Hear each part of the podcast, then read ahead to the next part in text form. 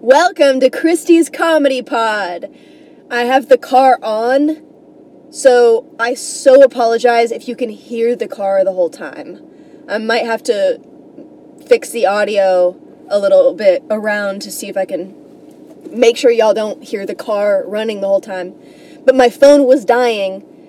But I like, you know, it's the middle of the night. I snuck out of my parents' house and drove to a hospital so that I could do this and then I was like, oh fuck, my phone is about to die, so I have to just have my car on and running so the battery doesn't go out. Like it's just crazy. Uh... I just listened back to my last podcast, which is important to do.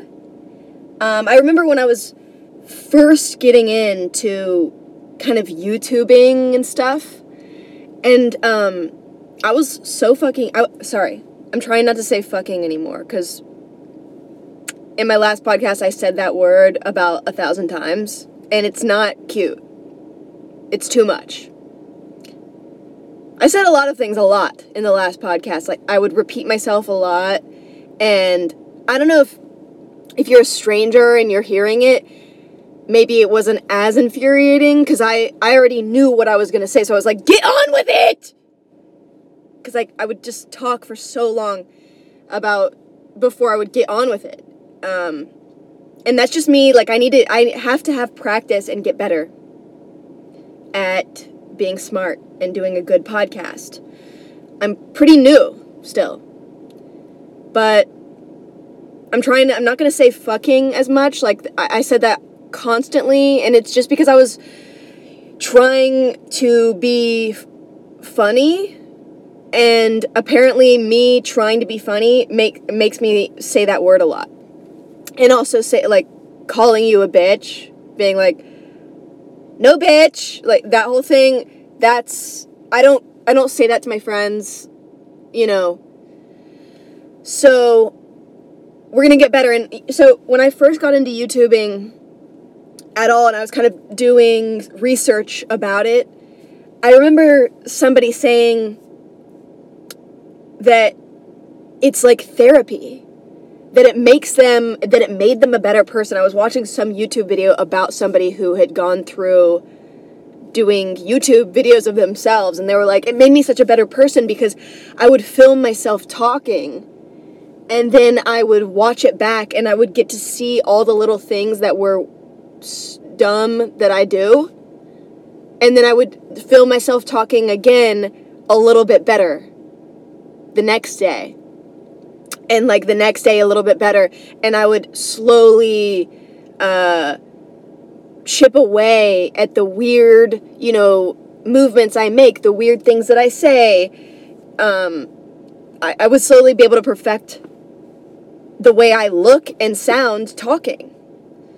So that's amazing and I, i'm going to bring in video myself to this. This is gonna this is gonna end up obviously having a video. It's just that it's gonna take longer to upload once it has like a, whole video file on it, and also it's a whole nother.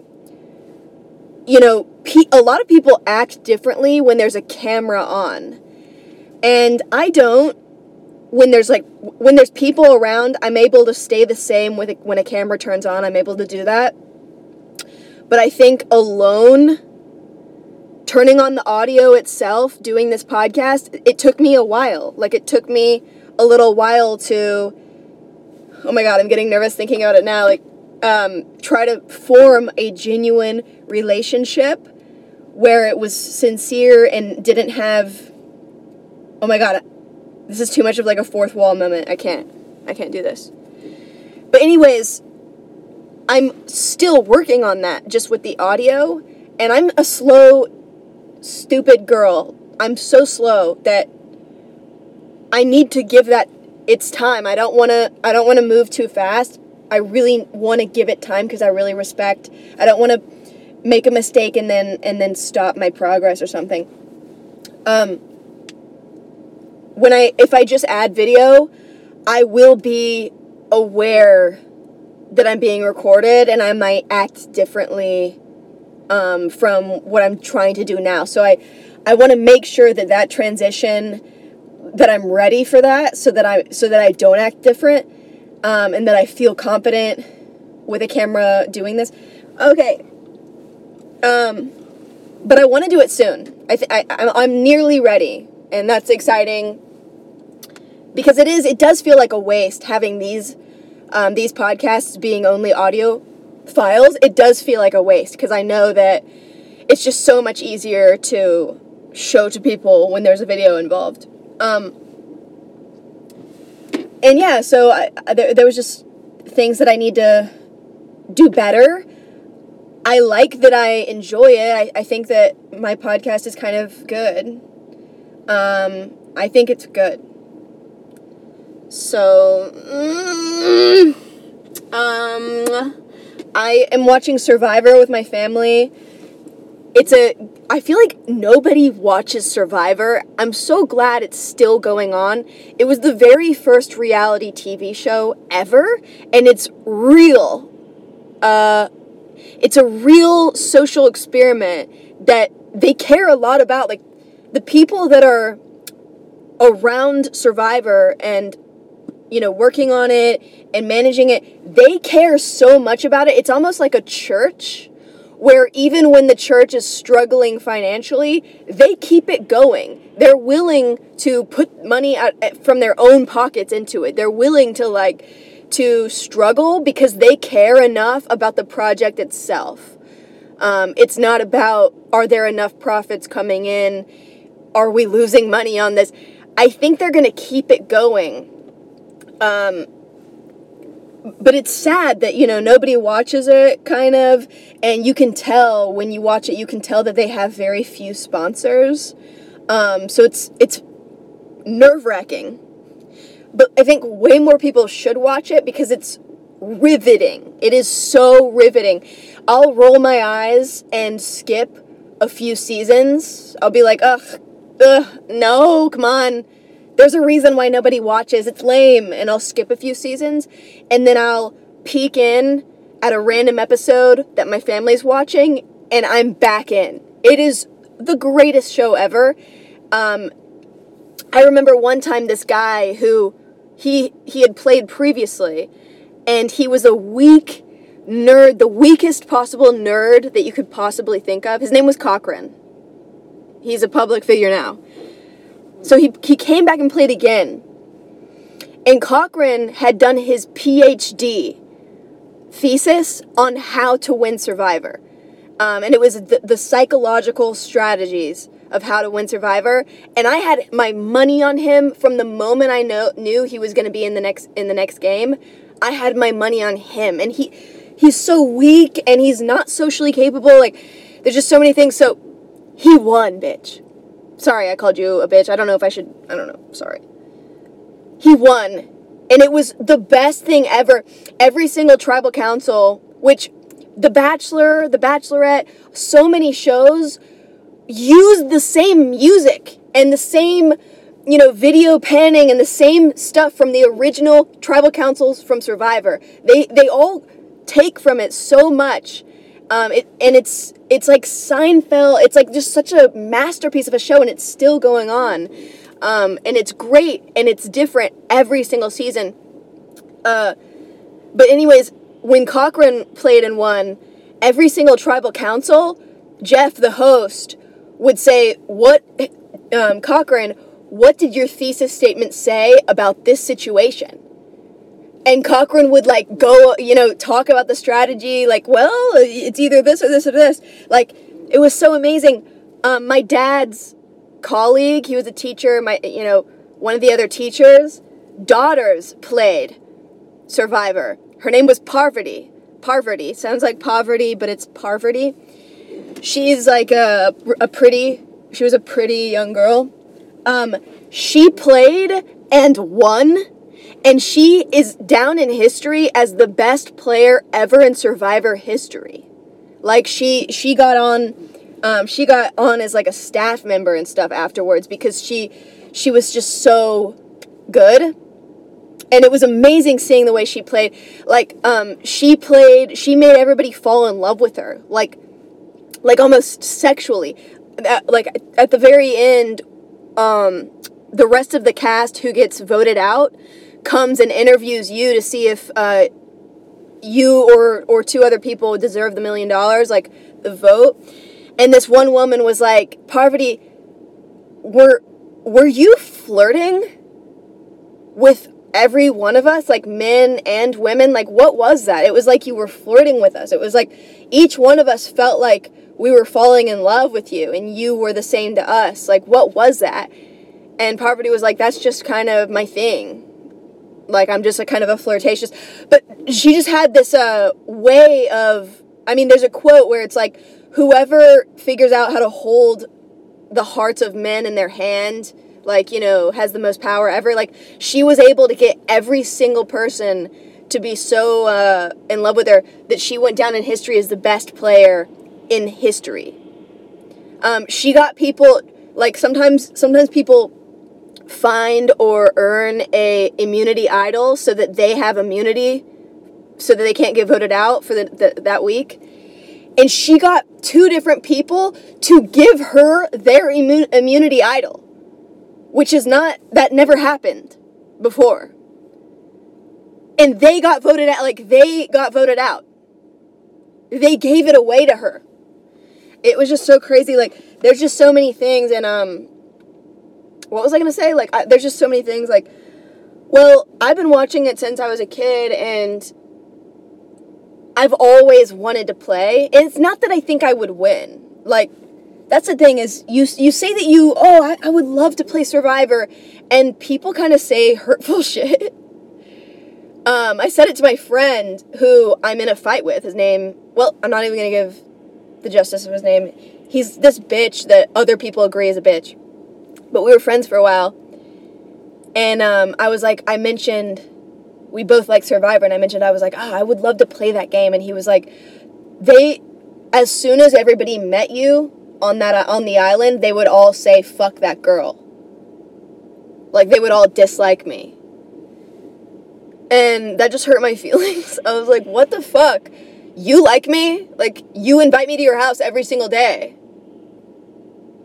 Stop that like hurts my feelings. It's not that I think I would win. I would just be like I would just I would just really just have fun and basically try my best and really enjoy the experience. I would not be stressing about winning at all, honestly.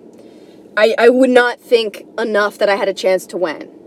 And hopefully I would go far for the experience, to be honest.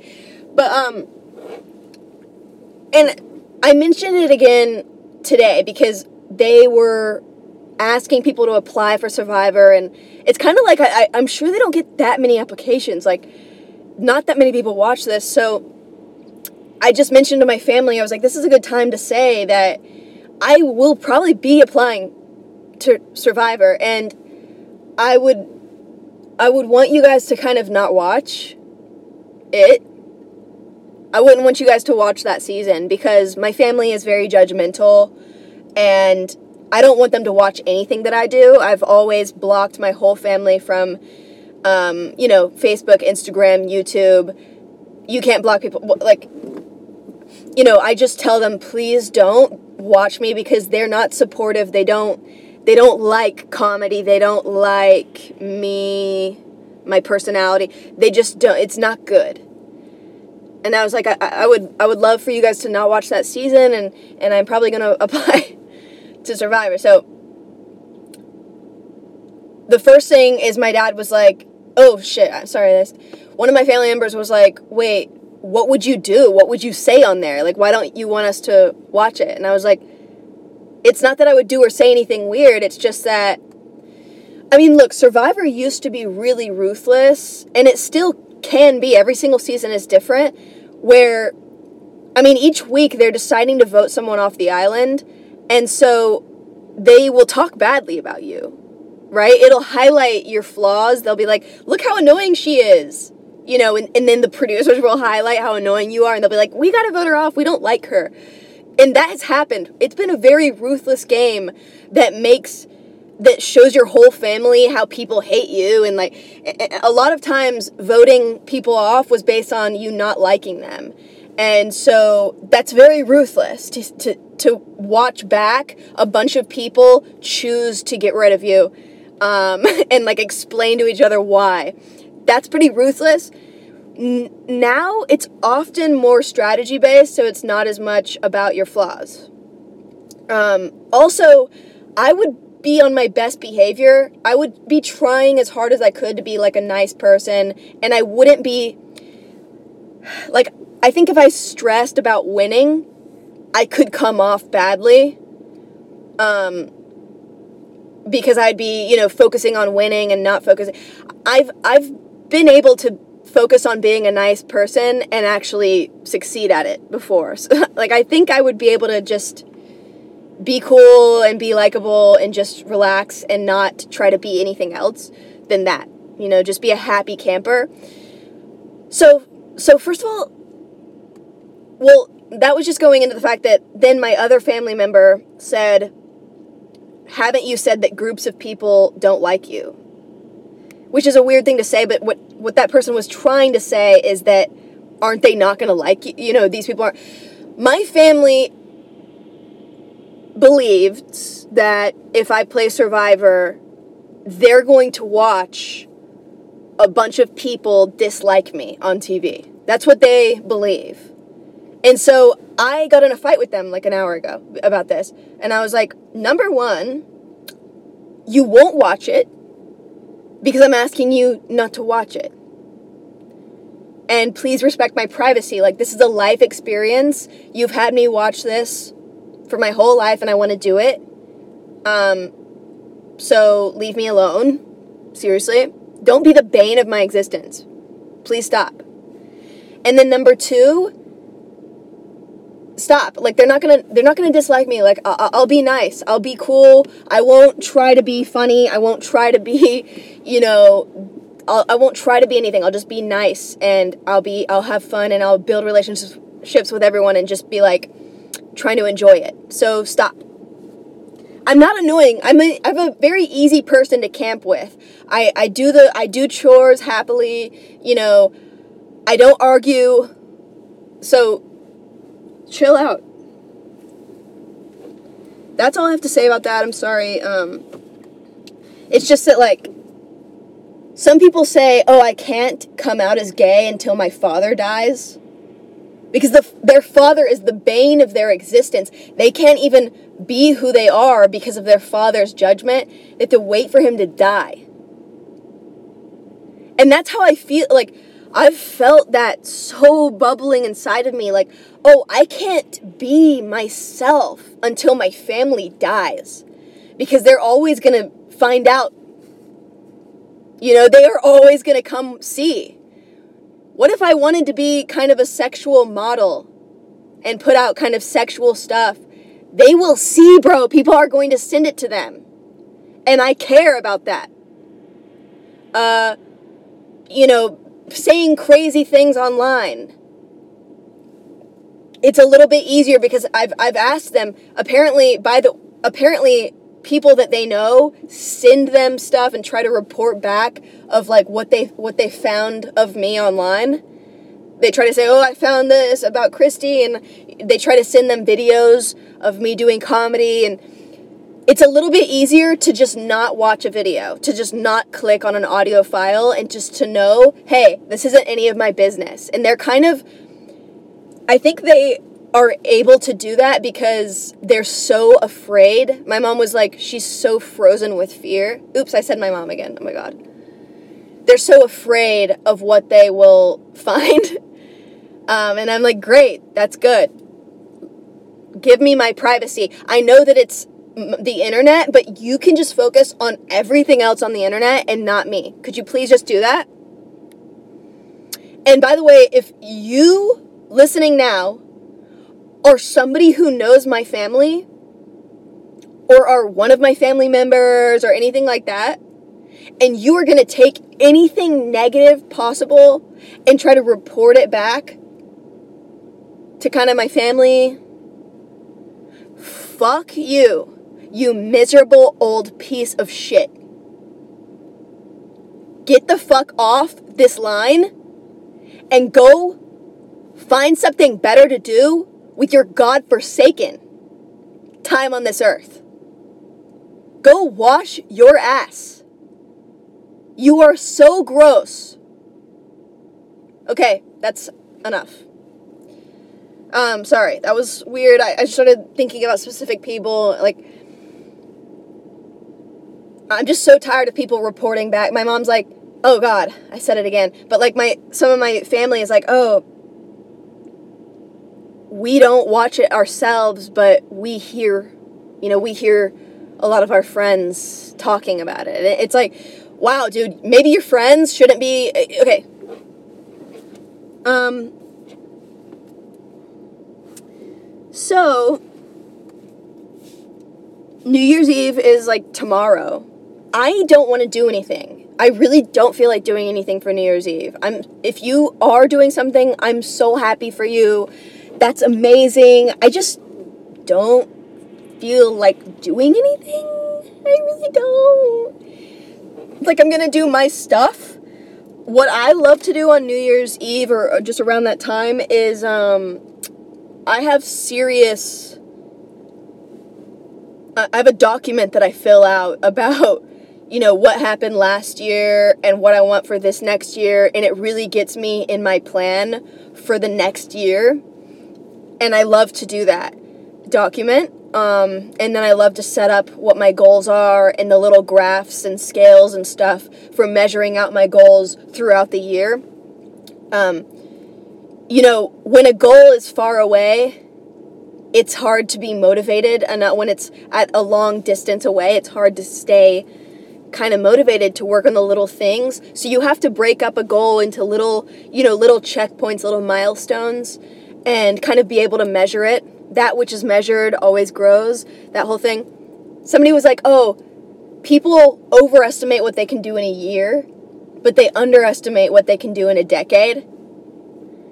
And so just planning out the year and seeing the you know being able to step back i have all of my um, other years in the same in the same notebook so i'm able to step back and see the decade that quote of like people can people overestimate what they can do in a year and they underestimate what they can do in a decade is huge because in almost any industry within a year it's really hard to get even more than two promotions. It's really hard to just to just get further within a year. But if you stick to it in pretty much any industry, within 10 years you're like a boss. You're like a fucking top dog within 10 years. And you you underestimate that that it's just 10 years. Um, you have to obviously enjoy the journey. So if you're not going to enjoy the journey, you should get out of there. But um, you know, with comedy, you might not know this, but like a lot of the best comedians ever, it, it usually took them about 10 years from the time that they started to the time that they became successful. And pretty much every comedian that makes it, like there's tons of them. And uh, it's pretty much about 10 years. It's almost like a science, like to a T. And so a lot of us, like me, you know, I started at fucking zero or negative 10.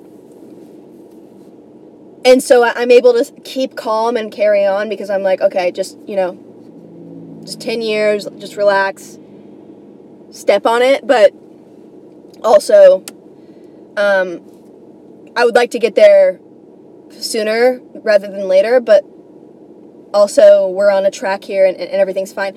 Um, so so for New Year's Eve tomorrow, I'm, I'm mostly going to be just doing that. That's what makes me excited. I'm, I'm just not in the mood to what party with anybody. I don't know. I'm just not in the, in the mood. Sorry. Um. Yeah, I just didn't play. I didn't know that it was going to be tomorrow. I thought there was there was more time, and I don't know like all day today i just i severely cleaned everything. I, I like organized everything um, in my parents house. So uh, i just wanted to say one thing about the political swing from the pandemic. It's like a, it's a, it's a joke premise. I practice my joke premises on here um, so that hopefully they'll be able to be ready for me when I do stand up comedy um, in a couple days again. But this one is like the political swing from the from the pandemic was so crazy. Like, uh, it turned my aunt, who is a, was a Southern Baptist, you know, fragile old lady, offended easily offended. This, you know, it turned her into a gangster.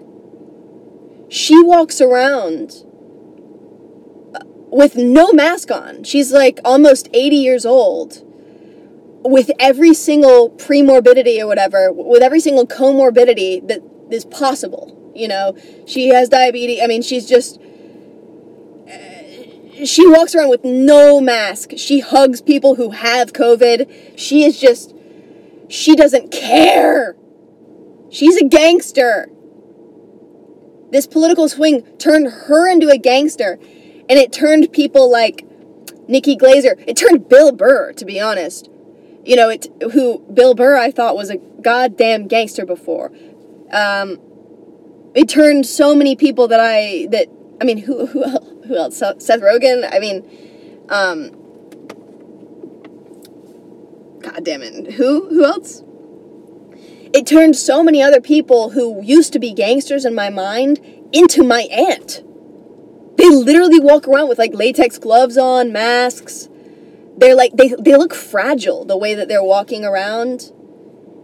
And they're, and they're just so uh, ooh, ooh, gotta stay on, gotta stay on the message, gotta stay on the message. Just all everything is just always coming back to guys. Come on, come on, stay. This is the truth. This is the truth. Which is what my aunt used to say about Jesus. You know, she used to just, it's the truth, it's the truth, it's the truth. Stay on message, stay on message. And now she's, now most of what she's doing is walking around town like a gangster. That's most of what she's doing now. It's completely switched. Okay. You see how I I dance around the subject so much trying to figure out what I really want to say um, which I kind of have to do because that's how I figure out what I want to say. But listening back the last podcast, it was like I would repeat myself because I would go around in circles and I would repeat myself so much. So I need to figure that out. I'm gonna do that less. Um, I'm currently taking part in a running challenge and it's that it's the David Goggins challenge where it's called the 4x4 by 48 so you do 4 miles every 4 hours for 48 hours. And I wanted to do it like longer than 48 hours like basically until I get back in shape because I lost my shape like I didn't go to the gym and I was just eating Christmas recipes. So I was like let me just do that I love to do extreme challenges um, because it's just fun for me. I don't know. I just like to do that. The problem with the 4x4 by 48 is that you have to you have to run you have to do 4 miles. I walk a lot too. You have to do 4 miles at midnight, 12 a.m., and then at 4 a.m., and then at 8 a.m.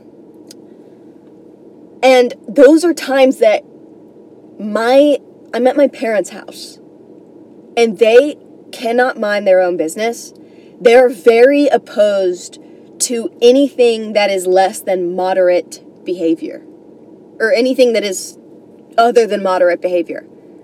So, like right now, for instance, I just left the house at midnight to come do this, and my mom is probably, oh God, I said my mom again. My family is prob- probably like really worried because it, they saw that I left. Like they're like, why? What is she doing? But it's like I love having an extreme life, you know, where you, you know where I I have to get up at midnight and run four miles and then sleep for two hours and be like confused and and do it at 4 a.m. and do four miles and sleep for another two hours and then 8 a.m. That's cool to me. I, I that's fun but my my family would be so distraught if they found out I was doing that. They would they would check in, they would call a therapist. It would be so much of a mess. So that was bothering me that it's like I can't even do this running challenge that I wanted to. It's a simple 2 days, you know, a nice little running challenge. I can't even do it because they'll find out. And I remember the first time I went out, it took me an hour and a half, kind of.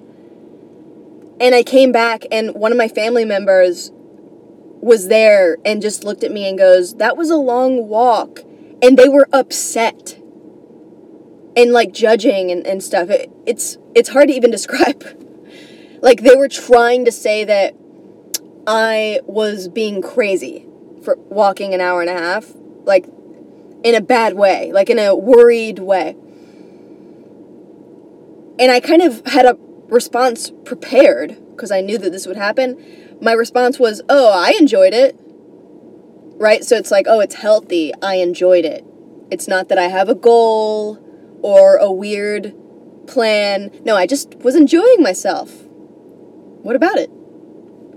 Right? So I, I, I was able to do that, but the thing about this challenge is that within two and a half hours, I have to go back out and do it again and again and again. And so they will keep being like, where did, where were you? Right? Like, so I, I skipped it all night. And the next day I did it again, came back, and same family member goes, where have you been? Because because they can tell my car stays there they can tell that it's like i must be walking around somewhere like where have you been so it's a problem, and, and that really bothers me that I'm being held back and I need to I need to go to Tampa, you know, I need to go somewhere else to do this running challenge properly. Um so but it's a cool running challenge. I recommend it to everyone. You can easily do it like you are to lose sleep, so you have to not have to like work, I guess, um, in, in a in a traditional sense. But uh, you know, even if you walk the whole four miles, it takes about an hour and a half to two hours. Uh, probably two hours if you walk the, the whole four miles. So, uh, sorry, what was it? So, so then you have two hours to rest, which is kind of like a lot of time to rest you can you can sleep for the whole two hours and then go again two hours walking two hours sleeping two hours walking two hours sleeping like you can do it and then if you jog at all it starts to trim down on the time and give you more sleeping time. Like it's a fun i love that. Like the way that it's doable it's challenging but it's also completely doable. I love that. So i fucking recommend it to everybody but i i can't really i'm doing it a little bit like like two like it's it's six times a day I think. And I'm doing like two to three times a day because I have to keep everything else natural with my with my family. Um but as soon as I get to Tampa, I'm gonna I'm gonna do it properly. Like I, I just want to do it so badly, it's killing me. Um, yeah. Okay, I was reading Thomas Jefferson's biography, and this is a joke premise, by the way. Thomas Jefferson's biography for children. So it's it's very cutesy. Um, it's it's all about Thomas Jefferson being a little boy, and he was such a nice little boy. Um, he's such a nice little boy, and everybody loved him so much. And he grew up. As he was growing up, everybody loved him so much, and the whole country just everybody that met him just loved him so much. And then he, they said, You should be the president. And he was like, Are you sure? They're like, Yes, we love you so much. Please be the president. He was like, Okay, but I just want the country to be a, a good country for everyone. I want schools for girls because my sisters weren't allowed to go to school. And I really want them to be able to go to school. So, schools for girls. And I like you guys that was the book. It was so cute. one of the it, it was kind of accurate too though i mean they they did like um it was his actual accomplishments. So they just filled it in with with cute cartoonish language. But one of the things was um he was walking by the fields. Like he was uh, on uh, no he was on a carriage riding through the fields riding um, past the plantation fields and there were slaves working in the plantation fields right? And um, the way that it's worded he go it's like it's like tom you know was riding past and all the people with darker skin were were picking you know like were working in the fields. And Tom wanted so badly to go out there and work with them and pick you know berries with them or whatever it was he wanted so badly to do it but he knew that he couldn't do that because his white skin would burn and he was so jealous that they had dark skin and they could be in the fields all day without burning and he couldn't he had to stay under the shade of his carriage so that he wouldn't, his skin wouldn't blister. What the fuck? Isn't that amazing? That's such a positive way of looking at it.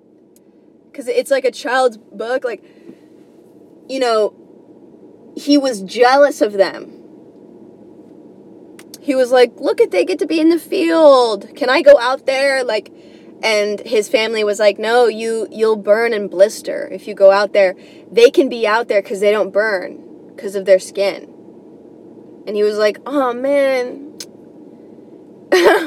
whoa and so there i need like a punchline right and i can't think of one but i think we i think that's a good that was kind of a little bit of a good setup that i just did and then it just needs a punchline.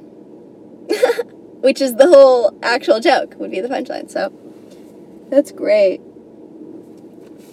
At least I tried.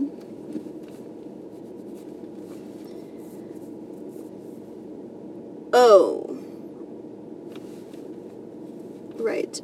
So, um, being that you're probably maybe gonna write your uh, New Year's Eve resolutions, kind of make a few goals for your next year, that kind of thing. Uh, first of all, I hate um, pe- people post their like, oh, this was my year, and here's for my next year, and like all this kind of stuff on social media. I hate um, those types of posts where the whole day, every single post is the same. It's not good. You know, you're not going to be adding anything when you're doing when everyone's doing that. So I do not do those posts and stuff. Um, yeah, so whatever. But I think it, it, it definitely is awesome to be able to look to be able to plan a new kind of strategy moving forward and kind of set up things by year. I used to do my whole jobs and everything by year. Like I would try to move to the next job at the year just to cut it off for taxes, like cleanly. Okay. When you're making these goals, um, a, a goal that's far away is hard to be motivated for sometimes. Um, I've said this before, but it just like hit me again when I was thinking about it again, so I wanted to just say it again. Um, I love it so much. Is the best thing to ask yourself when it's when it's hard to be like really focusing on okay is this even doing anything like my goal is so big it's so far away it's so in the distant future is this even doing anything or should i just not be doing right ask yourself is what i'm doing right now making me closer or making me further away that's a really simple easy question to ask yourself like what I'm doing right now is making me closer. Right? You know, and it's not making me further away. But if I was actually not doing this and just at home making toast and putting butter on it and watching Netflix, which I've been known to do, that would not be making me closer, it would be making me further away. So, if you're eating ice cream, like, yeah, you need to get closer to your goal. Even if it's distant, super distant. Okay, that's easy to understand. But uh some people are get scared when they think about an unknown future like if you're doing something that's original and it feels like maybe nobody's done it before or uh yeah, nobody's done it before. You're doing something new. You, you don't even know how to go about it. Nobody knows how to go about it. That can be scary and it's like, oh, can can I even do it? Is it going to be bad?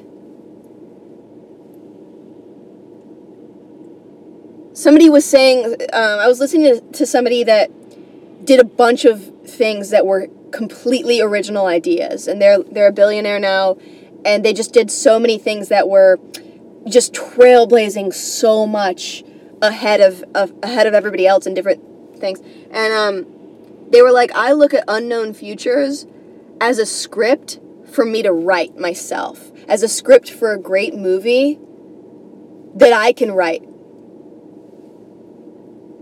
So it's exciting instead of scary. Like, for me to get from here, point A, to over there, point B, it can be this horror movie where I fail or something like that. But, like, what if.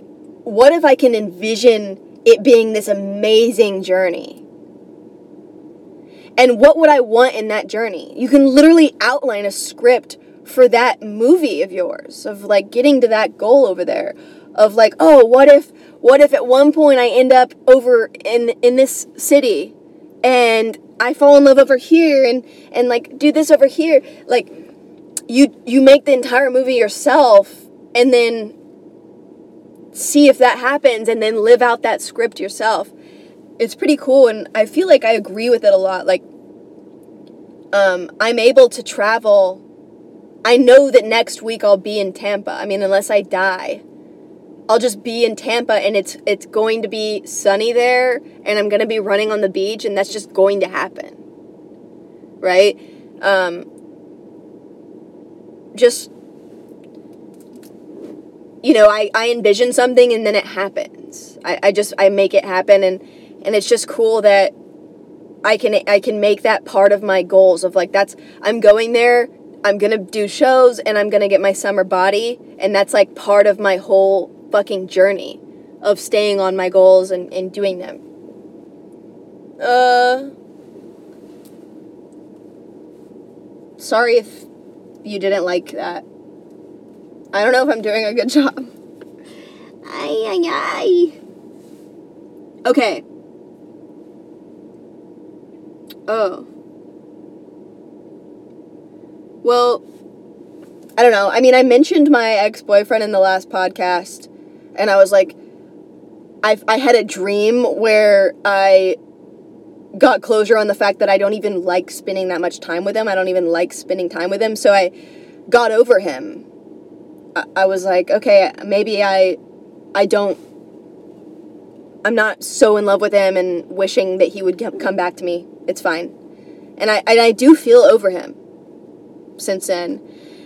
But I forgot to unfollow him on Instagram and he posted a fucking, sorry, he posted a video today.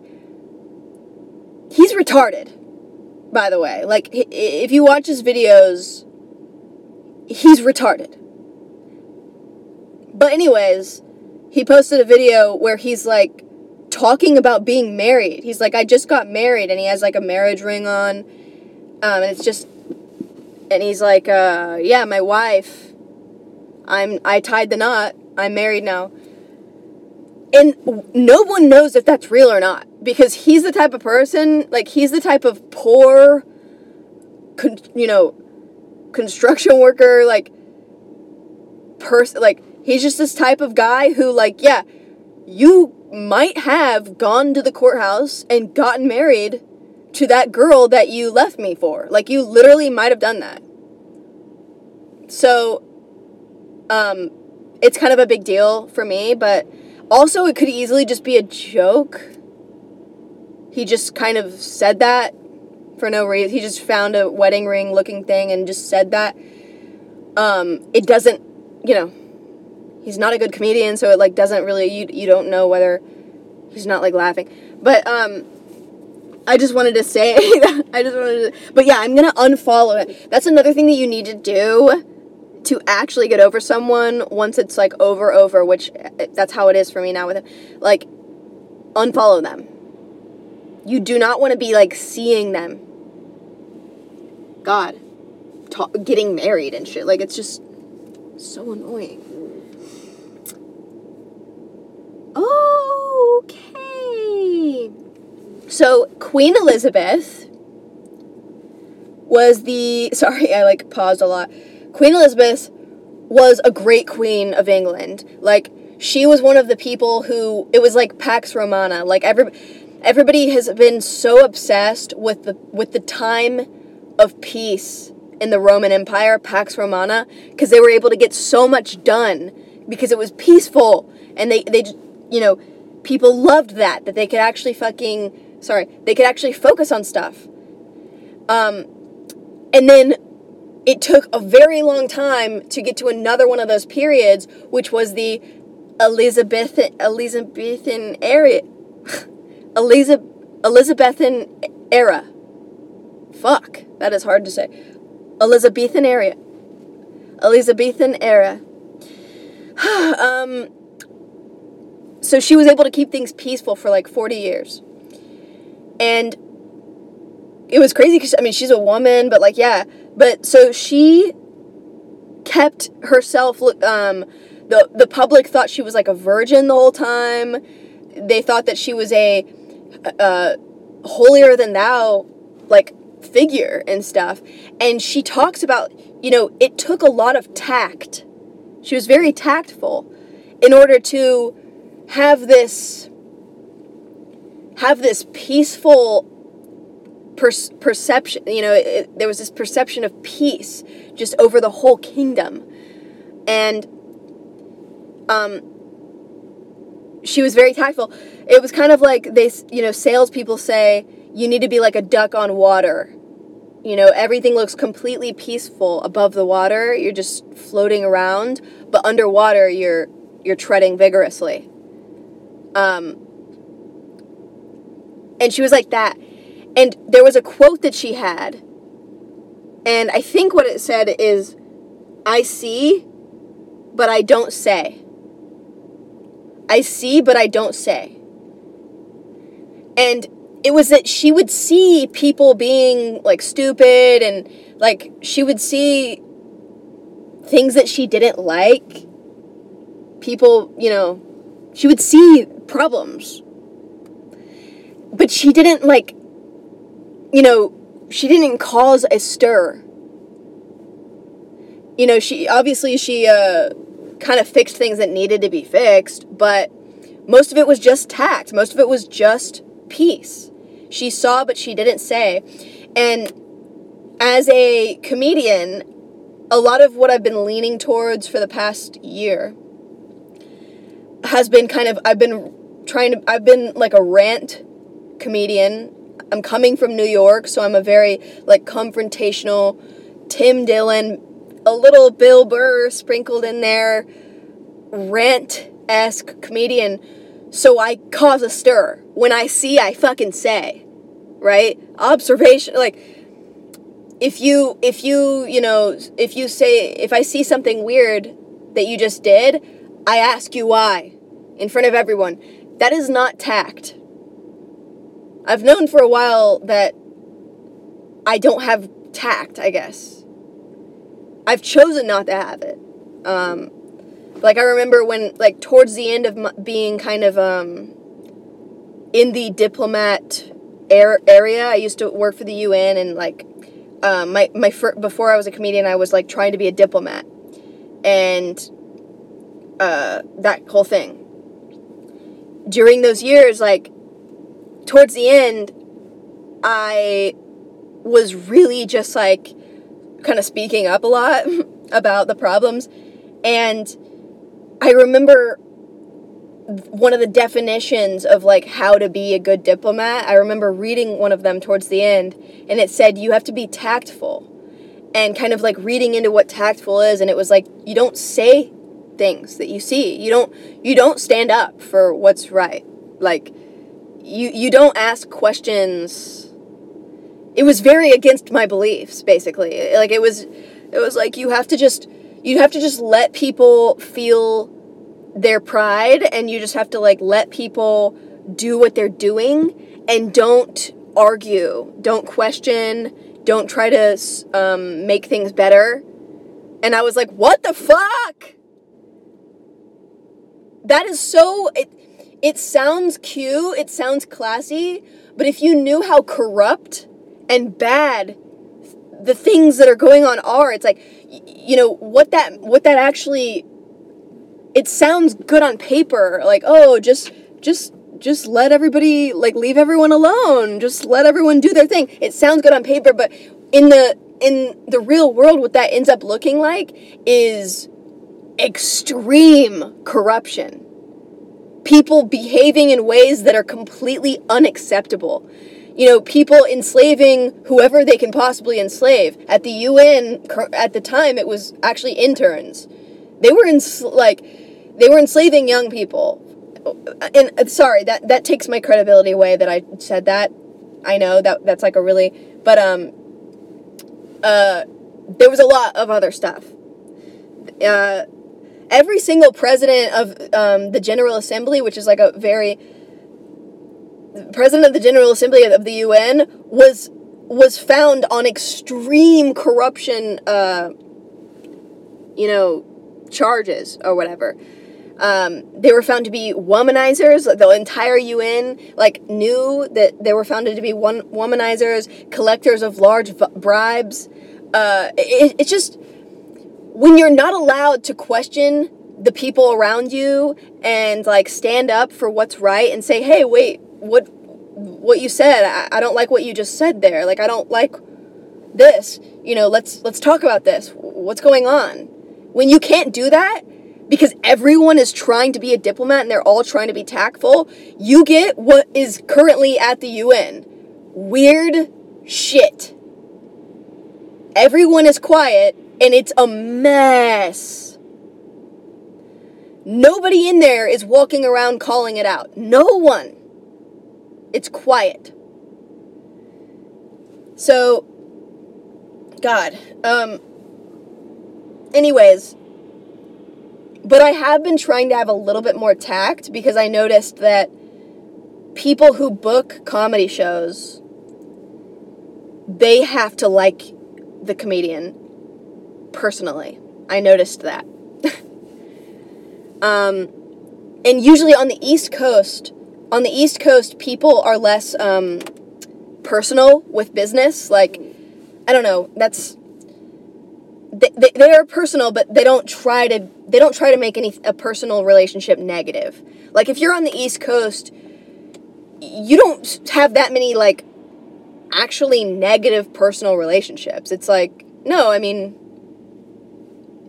you know, you guys don't you guys don't go out of the way to like have big grudges.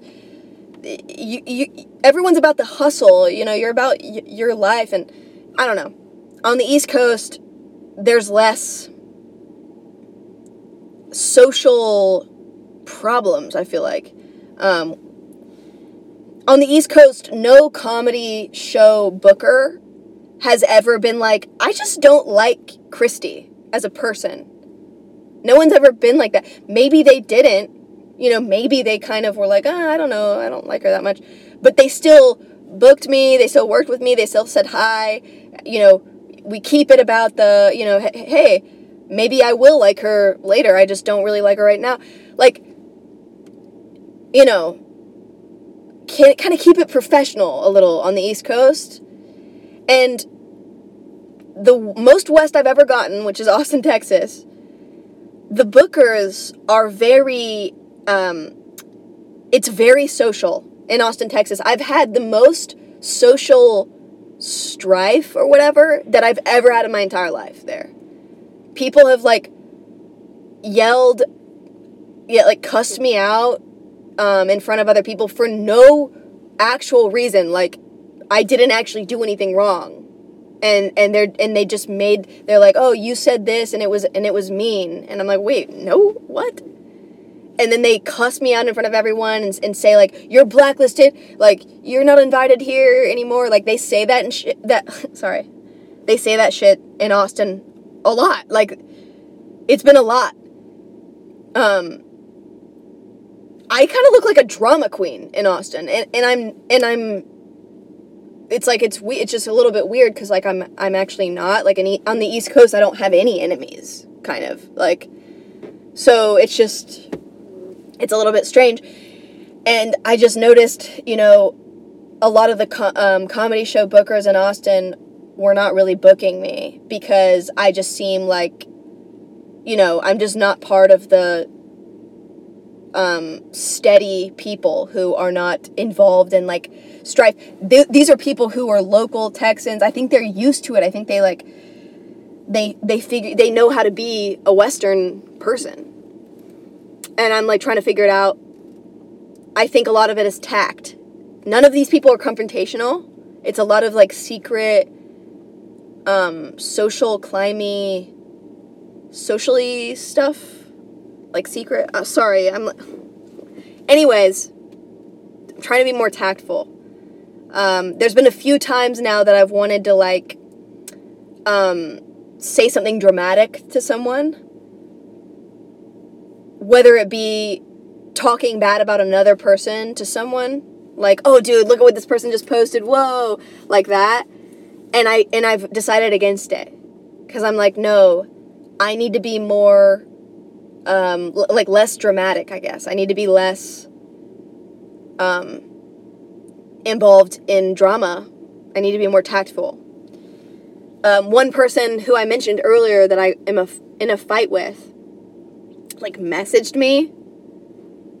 Um, I posted about my the library I got my parents for Christmas, and he messaged me nice gift back like uh, from the about the post. And dude, I wrote out a long message just tearing him a new one. I was like, you wouldn't even know what nice was.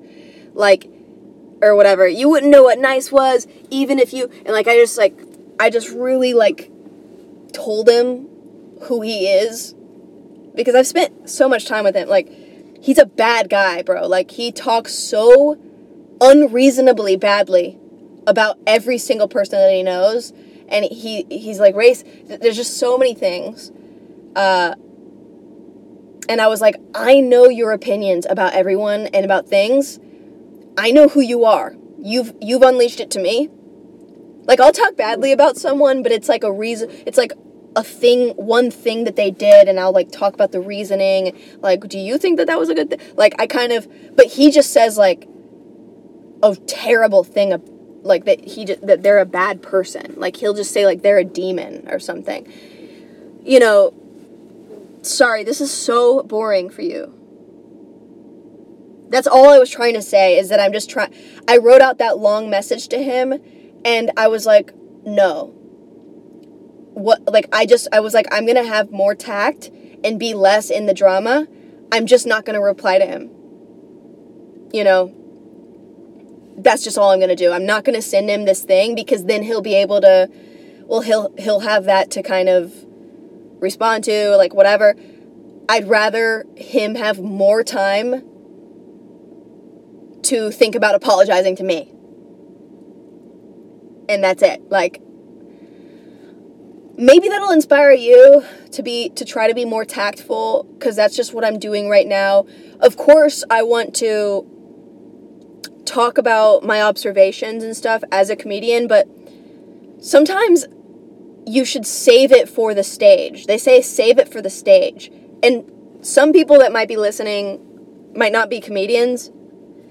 You can save it for your artistic expression. Um, don't put it into your personal life. Uh, that that like you know kind of rage or whatever, like the, the any of that kind of negativity that my comedic my comedic choice is kind of negativity of like pointing out problems that I observe and talking about them. Um, when I bring that into my personal life, it causes actual problems because then my my comedy blah, show bookers don't book me, and like people actually it actually creates drama. It actually it's not it's not all fun and games, which I intend for it to be fun and games, but it's it's not. So they say save it for the stage. This podcast is counts as the stage. Like it is my you know, I'm able to put it here. I just remember like Chris Rock, who is a really great comedian. I think it was him. Um, he said one time like um, that somebody asked him, "Are you the person that's on stage, or are you the person that is off stage?" Because it's two very different people. Somebody asked him that once, and he said, "I'm the person on stage." And every part of me that I am different off stage is to protect that person on stage. I didn't understand him when he said that at first. I was like, okay, so what do you mean? Like, you know, I guess yeah, you you're like kissing ass. Like off stage you're like going around kissing ass, doing business and trying to get more time on stage to be yourself. Like but it was a little hard for me to understand and now I'm learning more that like if I want to be all crazy on stage, I can't be that off stage because people people create pro it creates problems. I need to be a more like polite, you know, tactful, steady business person off stage in order to give myself more time on stage. Okay, I hope that is usable for you. I thought it was going to be, and then I just realized that maybe it isn't. Um. Okay. I don't know if I mentioned to you guys that, like, I think I did, that NFTs, we all know that NFTs are ugly. I, I would love, uh, are there any, are there any nice looking NFTs, like, actually? Dude, imagine imagine thinking an NFT is worth it because it looks so good. Being like, oh, oh, oh, that's so beautiful. It's like we've seen the most beautiful things ever that a screen can provide for free on the Apple samples photos, like when you first get your Apple iPhone or Apple laptop, Mac and it gives you these sample photos. Those are the most beautiful photos you can possibly see. Those mountainscapes and shit. That's the most beautiful thing you can possibly see. A 15 year old little sexy child, you know, uh, po- child porn um, thing on TikTok dancing, that's for free. That was a joke. I don't know. That was but I just can't imagine being like, damn, this NFT is so like is so worth it. Like I just like imagine being like, let me just see it again. Ah, ah, ah. Like I just it's, it's impossible. So I guess it's only right that it's only right logically that they're ugly. Because why would they be pretty? There's no value there. They might as well be ugly. That's probably what it is. But um they they look like like those bored apes and like everything. They look like what what you see on telephone poles.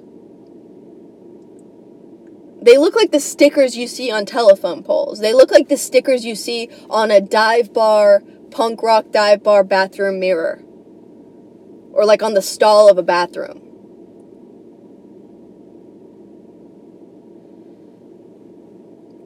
They look like what you see in a freshman dorm on the back of the weed of the weed dealer's laptop. You see that sticker on there. It's not worth 68 million dollars. Um, okay.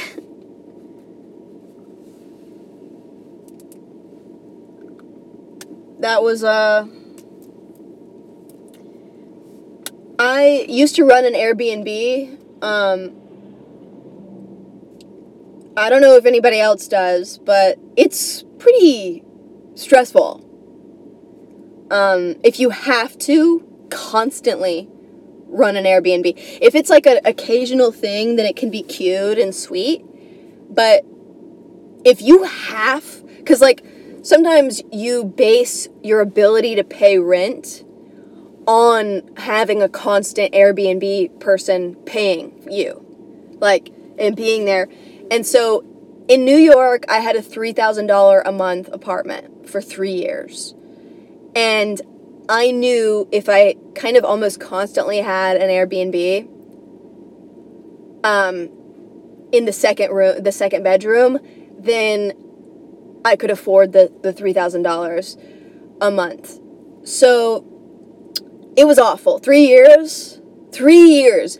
That taught me how to clean. My whole life, I was never able to like keep a place clean. I did not like doing dishes, you know, just keeping a place clean constant Airbnb guests, like, they will rate you badly.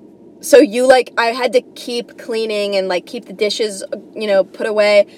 Um, and that taught me how to, you know, now I am able to keep a place clean. It's pretty cool. You know, constantly uh, switching out sheets. Do not trust the bed sheets of an Airbnb. That's all I'm going to say right there. Ah, because I did not want to you know, I didn't have an in home washer and dryer. You know what I mean? Like, I didn't really want, because sometimes it was like one day, like a German would stay for one day, leave in the morning, and then immediately, you know, a fucking Brazilian would come, like literally an hour later. They'd stay a day, leave in the morning, and then immediately a French person would come an hour later. Like, this is how my life was for three years. By the way, these Brazilian, German, French people, they all like.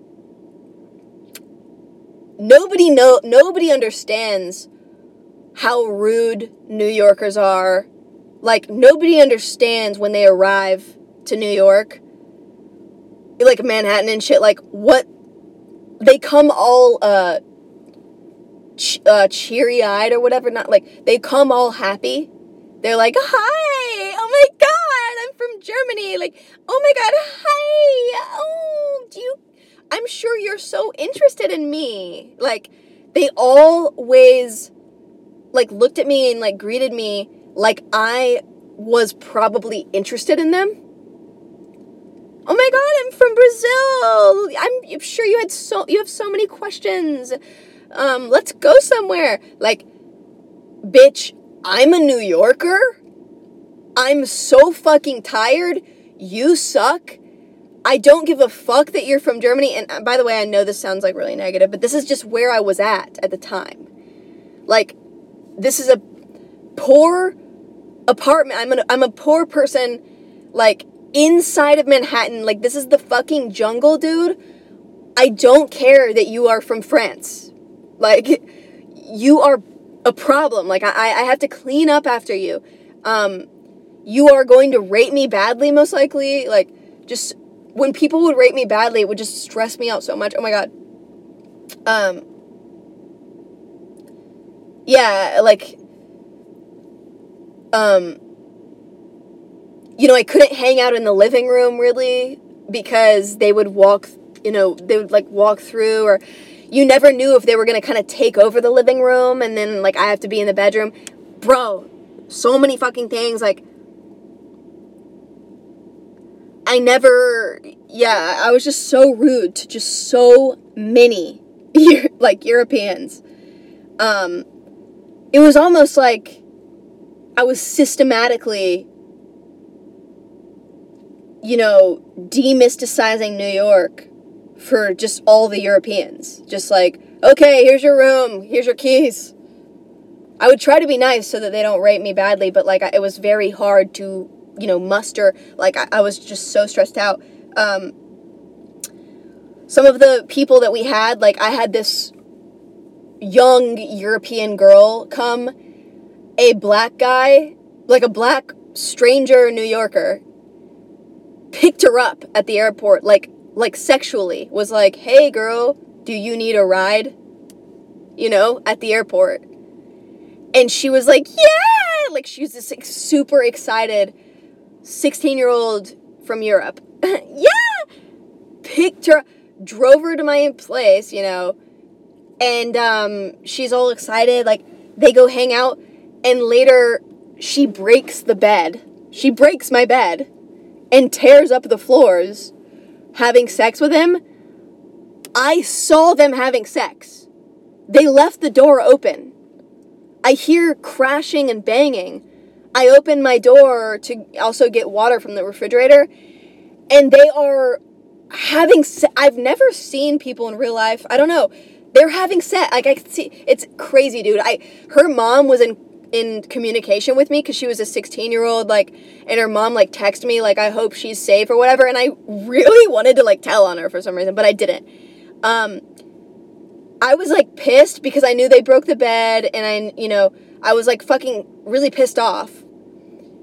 And i hated it so much whenever people had sex in the airbnb because the idea like what the what the description is is that it's my bed that's the description. Is that uh, that it's my um, boyfriend's bed or whatever, like it, that it's our bed, and you know what I mean. So to have sex in it, like whenever I overheard people having sex, sometimes I overheard people having sex in my bed, literally my bed, and that would make me so mad. Like what you can't save it, you can't have any fucking respect in somebody else's house. Like I don't know, bro. Like what the fuck. What my does my bed make you horny?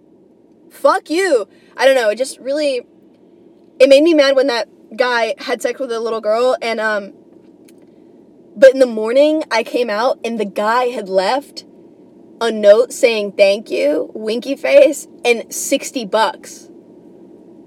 He left me $60. I think cuz he I, maybe cuz he knew I broke uh, that he broke the bed.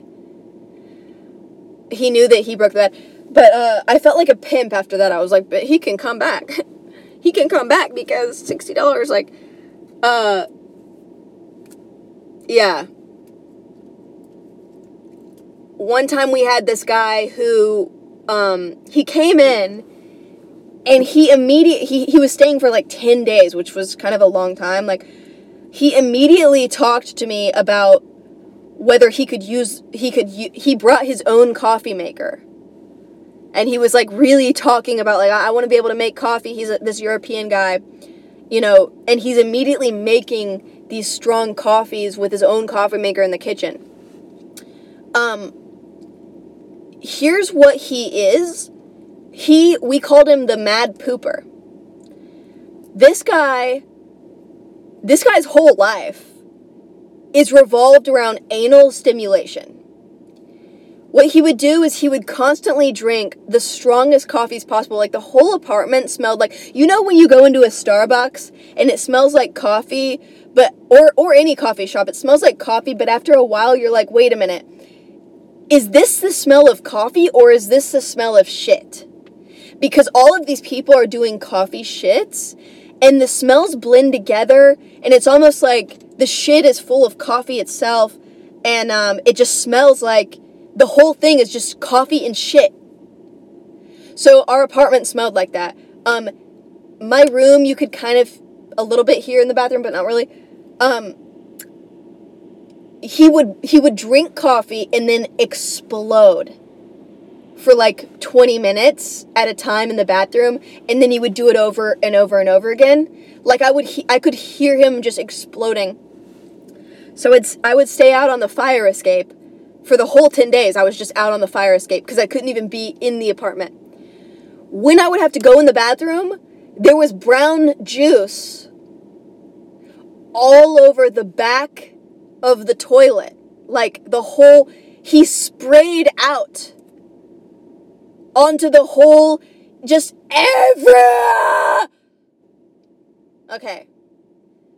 Finally, after about four days, I I texted him with a picture of the toilet, and I go, bro, I didn't say bro. I was like, there's brown juice, you know, all over the toilet. Like, if you could please actually, like, you, I have to clean this with my own hands, just so you know. Like, I'm with my own hands cleaning your brown juice. So, just so you know. Right? And so he said that he was terribly sorry. I think he was really embarrassed. Um, I think we had like two days left actually, because it was like pretty quick after that that he left. Um, I think he was pretty embarrassed, and he bought me. He like left a six pack of beer in the refrigerator. He like bought me a beer six pack to say sorry. Um, I, yeah. After he left, I deep cleaned every single object in the bathroom be- because I was very, yeah, I mean, I just, yeah. Um, I mean, what? Like, when I moved out of my apartment, I like moved out all of a sudden. And I just called Airbnb and canceled all of the, re- you know, every single reservation in the future. Um, and they, they said that was fine actually. So it's like complete. Like I thought it was going to be a big mess, but they were like, "Oh, cool, yeah, we'll just cancel every single reservation." But I still had one currently happening, and it was this uh, two uh, mom and dad Asian. I I think they might have been Korean. A mom and dad Korean with a little Korean honestly, I can't tell if it was a boy or a girl because it had one of those bowl cuts, and it was they were extremely from that country. I don't know what if it was Korea or not. Asian. They were extremely from that country. They were very like uh, dressed in a foreign way, and the child was dressed very extravagantly in a foreign way. Um, they they were just looking at me so weird because I was moving out the whole apartment. Like I was just moving everything and I didn't say anything to them because I was so jaded. I had been in New York for like five, six years inside of Manhattan. I was so jaded and I was just like getting the hell out. I was like about to just leave New York. So I was just emptying the whole apartment while they were staying there. And their kid was like crying and like playing with things and stuff. Like the kid would be playing with something, and I would take it nicely out of the kid's hand and like put it in a box to like take it away. Just they didn't know. They literally had no idea if I was a burglar, like a burglar or not, because I was just emptying out the apartment and I didn't say anything to them, and they could tell that there was an animosity. Like they were mad at me because the experience wasn't good. I, I guess. I left them, dude. They stayed another two days, kind of probably not knowing that the owner was gone. They could have lived in that apartment for like a month, probably without any consequence. Okay, I have to leave you guys. Um, there was just a lot with Airbnb with my Airbnb. Um, like I remember one of my worst reviews ever. Uh, I said like I lived basically so so next to Chinatown that I I liked to just say that I lived in Chinatown. I enjoyed living in Chi- Chinatown, but it was technically the Lower East Side, which is a cooler neighborhood, and whatever. Anyways, like either way, I think both of those neighborhoods are very cool. I really think Chinatown is a cool neighborhood, honestly, and I I advertise on the on Airbnb that I live in a cool neighborhood. some people would say that it isn't cool because Chinatown kind of smells, and some people are racist. I think some people see all the Asians and they're like, ew. I think that that's what's, you know, a lot of people don't really like Chinatown. So, uh, anyways, one of the worst reviews I ever got, um, yeah, oh, I was thinking about another, but the guy was like, oh, her, you know, her neighborhood isn't cool, her house isn't cool they aren't cool. Like her, me and my boyfriend weren't cool. And he's like, one time, he, he's like, it was disgusting. And one time, I had to translate this from French. he got, or uh, from, I think it was German, because I, anyways, he's like, one time, I even stepped on a piece of pasta, uh, or a piece of bow tie pasta. Like he stepped on a piece of bow tie pasta on the ground, and it was like the most awful experience because he was barefoot, and it's like, do not. Number one rule: don't walk barefoot in a New York City apartment. Number one. I don't know. Um, but yeah, that guy, I that guy was terrible. He was sitting in this room where you can hear everything in the bathroom to a T. Like if someone even exhales at all, you can hear it. Like it's like a microphone on the bathroom. He was sitting there, and I had no idea because it was like 6 a.m. He was sitting in that room where he could hear everything in the bathroom, and I had something in my throat. Um, I I I, I don't know what it, I forgot, but like I was like um I was like, oh, like doing that into the sink, just like trying to get something out of my throat, and I was like gagging into the sink, trying to get like this hair or something out of my throat. And there was some serious gags because it was 6 a.m., so I was being even more dramatic, like whatever. And after a long time of that, I walked out and he was just sitting there, traumatized, like neck. He just looking at me like, oh my god. Uh, Europeans are the most judgmental. Just it made me really like Airbnb hosting for them. It, yeah, it made me have a few resentments. I guess that is all. But we will. We'll talk about it later. We'll talk about other things later. Thank you guys for being here. Bye.